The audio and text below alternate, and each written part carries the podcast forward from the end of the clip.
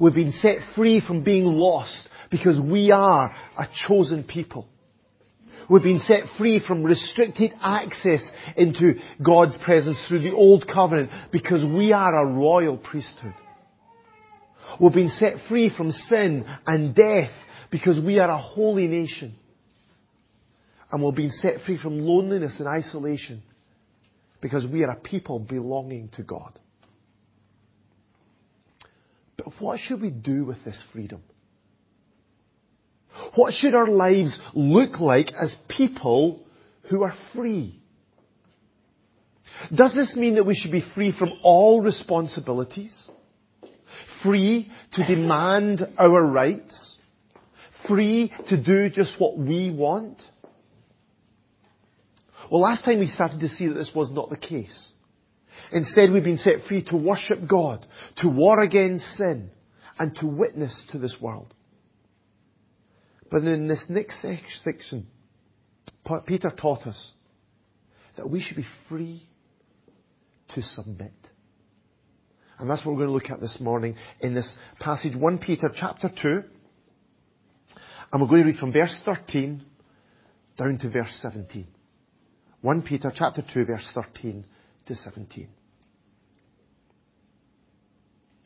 Submit yourselves for the Lord's sake to every authority instituted among men, whether to the king as the supreme authority, or to governors who are sent by him to punish those who do wrong and to commend those who do right. For it is God's will that by doing good you should silence the ignorant talk of foolish men.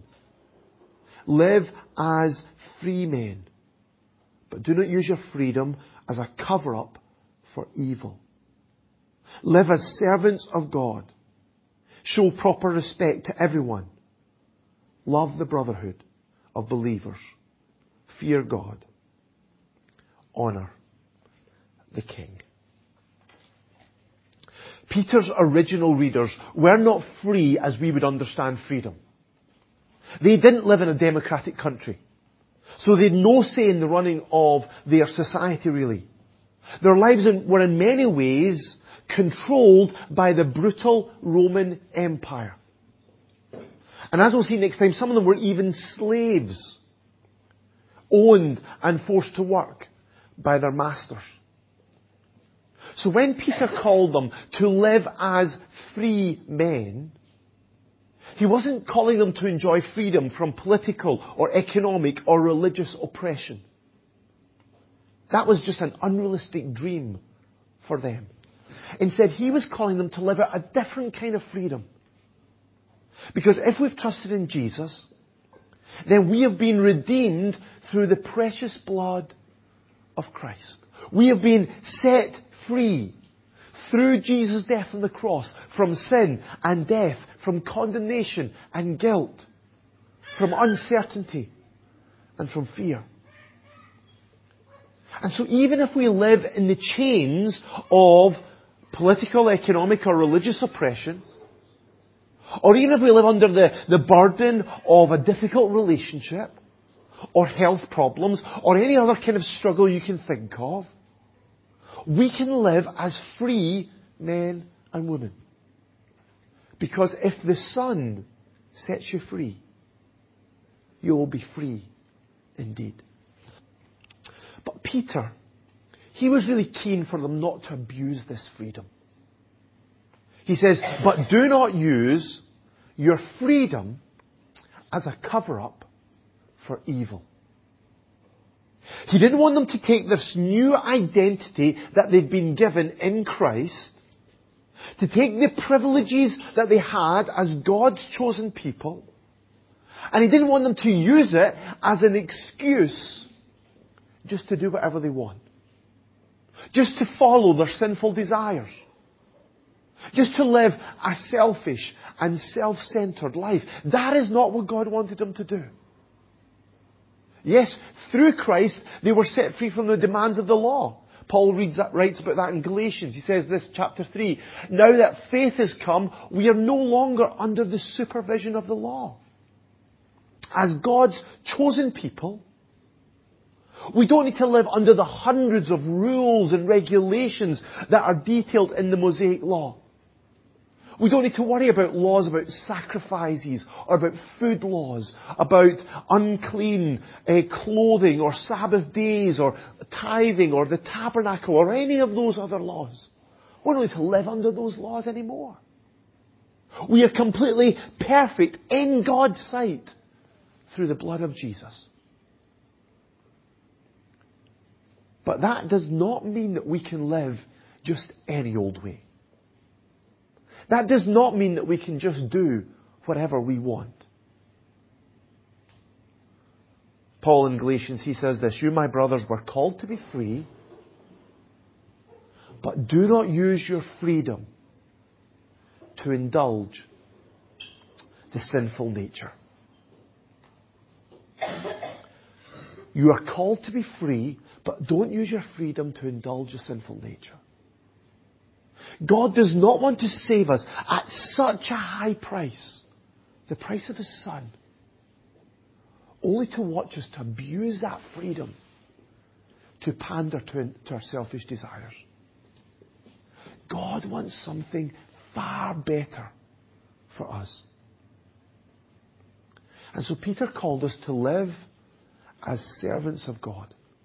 He wanted us to seek to please God to submit to His will, to work with all of our strength to build His kingdom, to be committed to serving Him in everything that we are and everything that we have and do. Now that might seem as a bit of a contradiction. To live as free men and women and to live as servants of God. How can they be both at the same time? Especially when we think that this word uh, translated here, servants, is the Greek word doulos, which actually means slave. Live as slaves of God. So surely it's impossible to live as a free person as well as a slave to God. And yet it's not. Actually, being a servant of God is the road to enjoying the freedom that we have in Christ. Serving God with everything that we are and have is the way that we can experience and enjoy that freedom that Christ won for us on the cross. If we abuse our freedom and get back into sinful living, then we'll find ourselves in slavery all over again. Because everyone who sins is a slave to sin. But if we use that freedom to deny ourselves, to count ourselves dead to sin, to give ourselves completely to God as a servant, then we'll have the freedom to enjoy the fullness and the satisfaction that we were designed to live. This is how Jesus put it in Matthew chapter 16. He says, Whoever wants to save his life will lose it. Whoever wants to just do their own thing, follow their own dreams, follow their own desires, they will end up losing life. But whoever loses his life for me will find it. Whoever loses his life for Jesus, whoever lays it all down at the feet of Jesus and say, Jesus, it's all yours. That's where we'll find freedom and joy and fullness and fruitfulness and satisfaction. And so our first responsibility in our freedom and just the foundation of the rest of our lives is what Peter says in verse 17 to fear God. To have a deep and respectful reverence for God that's so deep that we submit to His leadership in every aspect of our lives. We accept Him truly as Lord. And we daily lay down our lives as living sacrifices, holy and pleasing in His sight. That's our first responsibility and the first way that we can experience that freedom. But as we've seen before in this letter, loving God and loving people go hand in hand, don't they? So Peter has told us here, in verse, verse 17 again, show proper respect to everyone. Our deep and respectful reverence for God should lead us also to show deep respect for everyone else. We should never pe- treat people with contempt. Never insult them. Never disparage them. Never belittle them. Instead, we should always treat them as people who are valuable and precious. Why? Well, because in God's sight they are valuable and precious. They are His image bearers. That's why they're so precious. When James, he was writing about the, the importance of controlling our tongue and controlling what we say. And this is what he said in James chapter 3 verse 9 and 10. With the tongue we praise our Lord and Father. And with it we curse men who've been made in God's likeness. This should not. It is completely incomparable for us to praise God at the same time as mocking or ridiculing those who have been made in God's image. If we love and fear God, then we will love and respect those who have been made to be like God. And crucially, this is true for whoever the person is and whatever they've done. We've not to respond to who they or what they are doing in their life. We're not to respond to what they say to us. not to respond to the kind of person they are. Instead, we have to respond to the image of God that's in them, despite all that they've done. And so we're to respect and love everyone, even if they treat us badly. That's what it means to live as a servant of God. Remember Jesus in Matthew chapter 5, verse 44 45? Love your enemies and pray for those who persecute you, that you may be sons of your Father in heaven. Love your enemies. That's what it means to follow in the footsteps of our Father. We're called to respect everyone out of our respect for God. But what does that look like? Well, it looks different depending on each different individual person and our relationship with them. And throughout this letter, Peter will take up different examples of different people and he will show how this principle applies in each of these different situations. So for example, he'll talk about it with regard to slaves and their masters. Or in chapter 3, wives and husbands. Or Christians and seekers. Or Christians and their attackers. Or later on in chapter 5, church leaders and their church. So he'll, he'll show this principle and how it applies in all of these different areas of our lives. But in this passage that we read this morning, Peter just focuses on two. One very briefly and the other in a bit more detail. The first one, only briefly addressed, was in verse 17. Love the brotherhood of believers. This is about our love for each other as followers of Jesus. And this is obviously at the kind of the forefront front of Peter's mind. Because he writes a lot about this in this letter. Remember in chapter 1? He said, love one another deeply from the heart. In chapter 2 he says, love the brotherhood of believers, as we just read. Chapter 3, love as brothers. Chapter 4, above all, love each other deeply. Chapter 5, greet one another with a kiss of love. We need to express that love to each other. And as we've seen before, this is not an, an emotional attraction or affection or attachment to each other. This is about a much deeper commitment and a definite decision to seek the good of others. It's to do what is good for the other person. So Paul taught us in Ephesians chapter 5, submit to one another out of reverence for Christ. As part of our submission to the Lord Jesus, in our lives we should be willing to set aside our desires and our plans to honour and to encourage each other. That's what we have to do. Think of ourselves less and think of other people more. And so Paul taught in Galatians chapter 5 verse 13, do not use your freedom to indulge a sinful nature. Rather serve one another in love.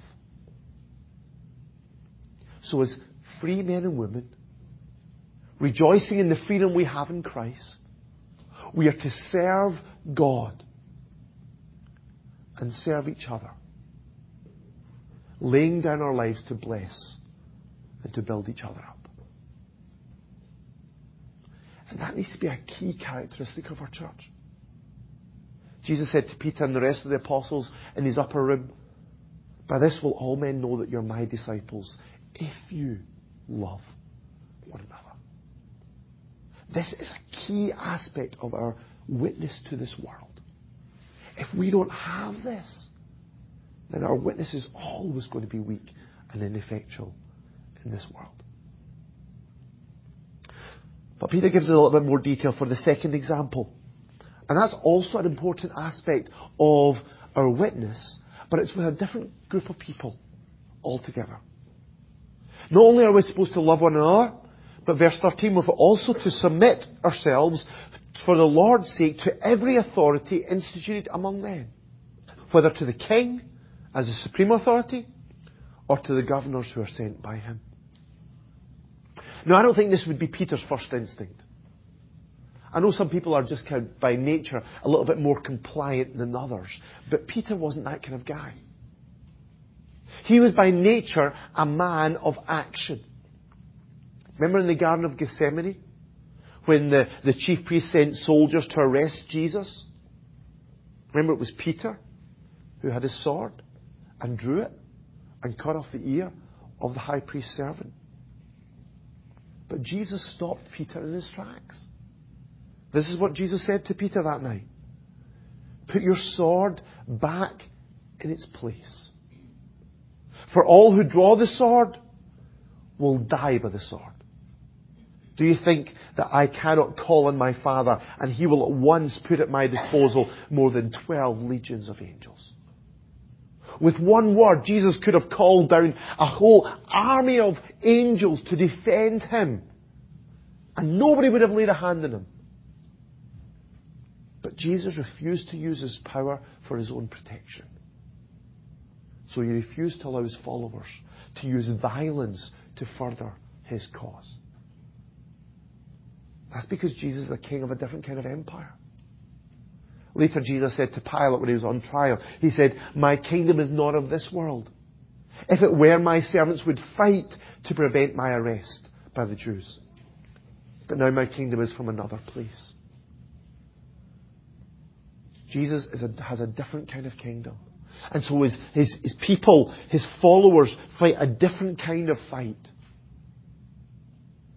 But this was also because he knew that suffering had to come first and then there's glory. We are called to suffer first and then to enter Christ's glory. So, so Jesus said to Peter, Shall I not drink the cup the Father has given me? Jesus did not come to rebel against human authorities. He did not come to sort out all of the, the, the corrupt governments that were around. He did not seek to overthrow the Roman and the Jewish leadership. Instead, he came to submit to his Father's will and to serve others by laying down his life for them.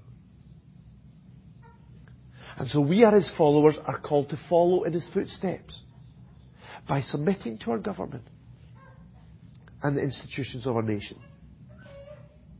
And there's a number of reasons for this. One of them is because God has a purpose in these institutions.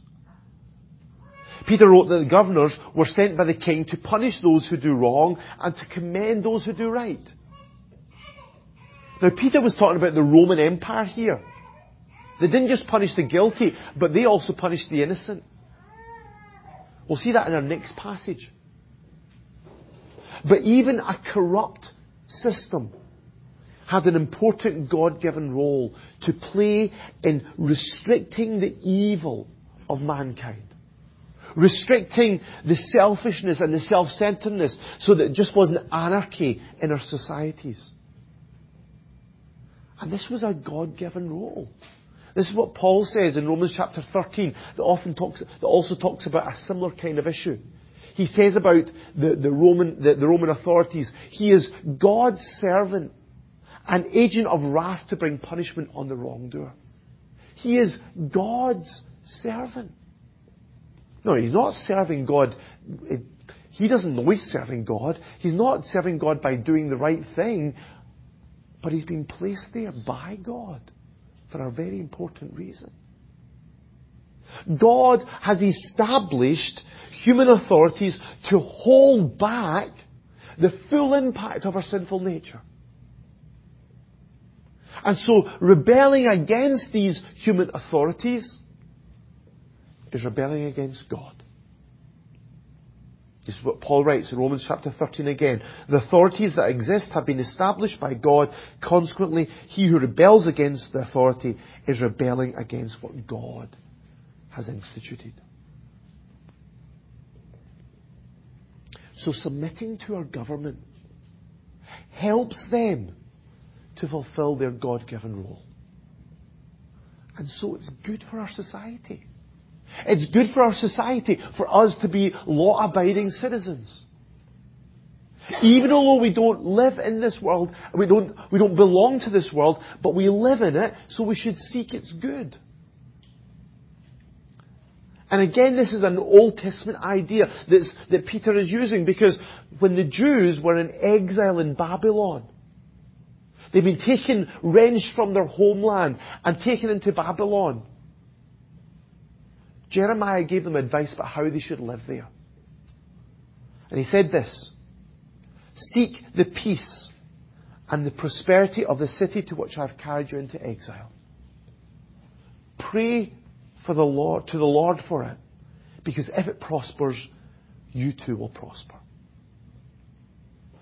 So we living in Ireland today, we should seek to be really good citizens of Ireland.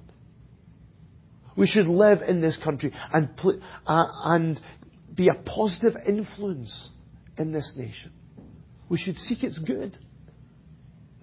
That's what we're called to as followers of Jesus.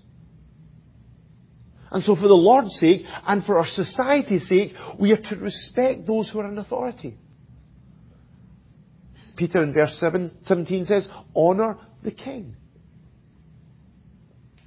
Now, the supreme authority in, in Peter's day was the Roman Emperor, Emperor Nero. Now, Nero was a tyrant.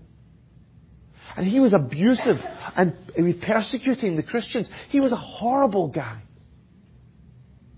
And a couple of years after Peter writing this letter, he would execute Peter because he's a follower of Jesus. Yet Peter still calls his readers to respect and honour this guy. Not because of what he was doing, not because of the kind of guy he was, but because of his position, his role in that society. So out of respect for God, we should respect those whom God has allowed to be in positions of authority in our nation. Whether they're politicians, local councillors, judges, Gardaí, school teachers, or whatever the role is that we're in, whatever the kind of situation we're in. We should respect and honour them, even if we don't agree with what they're doing. This also means that we should obey the laws that they make. This is what Paul told, told Titus. Reminding people to be subject to rulers and authorities, to be obedient, to be ready to do whatever is good. Yes, we are no longer under the law. We've been set free by God's grace. But out of respect for God, we should obey the law of this land. Out of respect for God, we should keep even to the speed limits We should pay our tax. We should be honest in, in, in filling up our tax, tax forms and in, in the revenue. We should always be seeking to obey the laws of this land. Even although we're ultimately citizens of heaven, we are called to be law abiding citizens of Ireland. And Peter believed that this would impact those around him. He says in verse 15, For it is by God's will that by doing good you should silence the ignorant talk of foolish men. Now Peter knew this wasn't going to stop all the persecution that Christians were experiencing. But he believed that if they lived honourable and honest lives, then people around would be able to see that they were not being rebels or revolutionaries in their society. And so that accusation would be, would be stopped. So God wants us to honour those who are in authority. Because it's going to be, help our church to be a witness in this world. But finally, there's of course limits to this obedience. When threatened uh, by the Sanhedrin to stop telling anybody about Jesus, Peter and the apostles replied, We must obey God rather than men. Peter did not call for a rebellion or seek to undermine the authority of that council. They submitted to that institution as far as they could. But when the commands of men contradicted the commands of God, they put God's commands first. And our submission to our government must always be secondary to our submission to God. And that applies to every aspect of our lives, doesn't it? We should be, go as far as we can as being a law-abiding citizen in this country. We should go as far as we can to honour and respect and obey our parents. We should go far as we can to honour and respect our, our boss, our manager at work. But if it comes to it, we must obey God rather than men. It's a crucial principle that we need to remember. So this is how we should use our amazing freedom in Christ. This is God's declaration or description of what freedom in Christ should look, look, at, look like. We have not been set free just so we can do what we want or we can avoid all responsibility. Instead, we've been set free so we can submit to our government, so we can love our church, so we can show respect to everybody. And lastly, and more than anything else, we can live as wholehearted and committed servants of God.